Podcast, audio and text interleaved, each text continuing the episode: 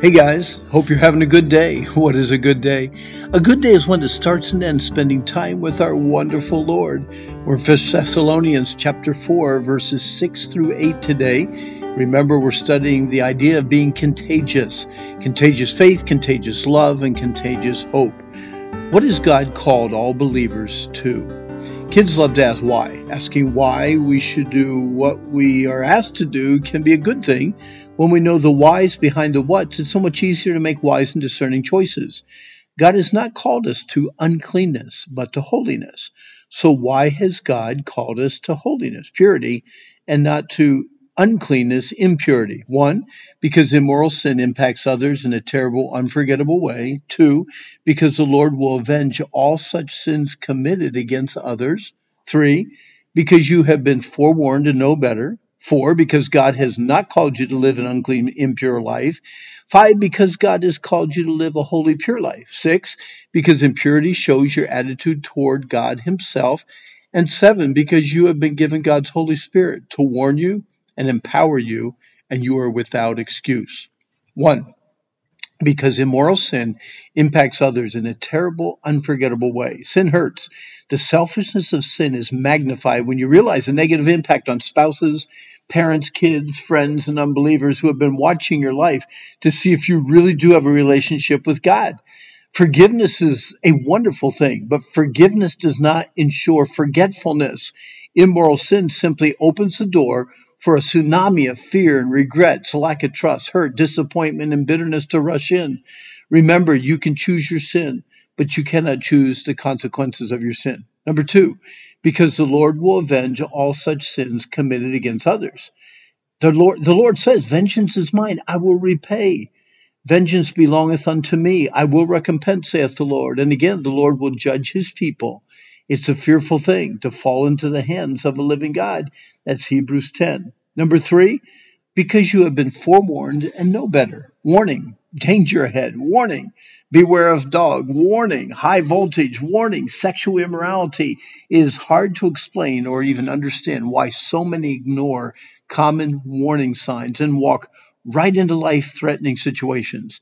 I have to assume that they believe that they're indestructible and think they would never be attacked by a vicious guard dog, get electrocuted, or throw away the relationship with God for the short lived five second thrill of an immoral act.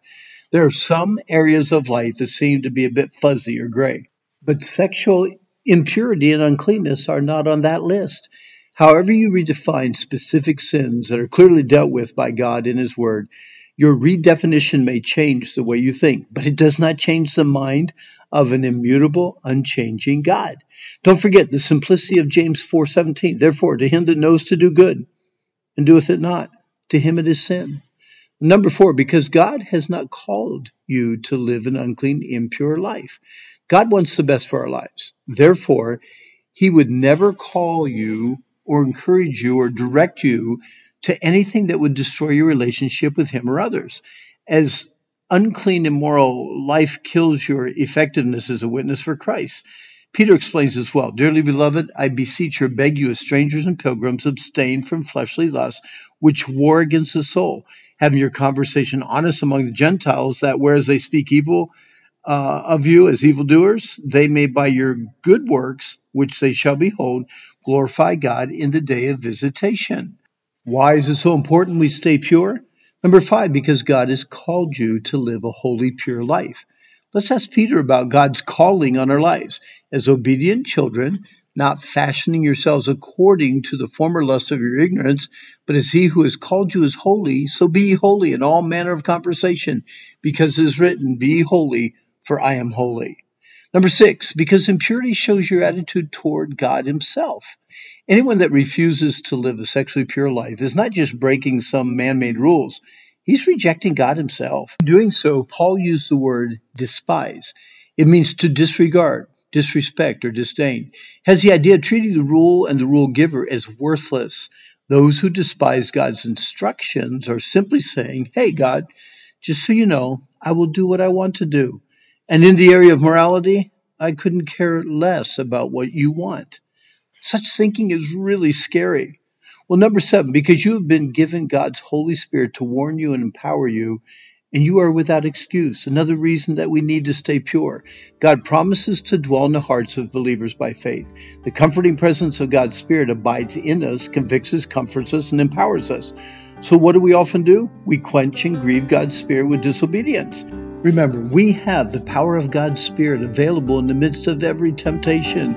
He will enable you to live a life of purity, I promise.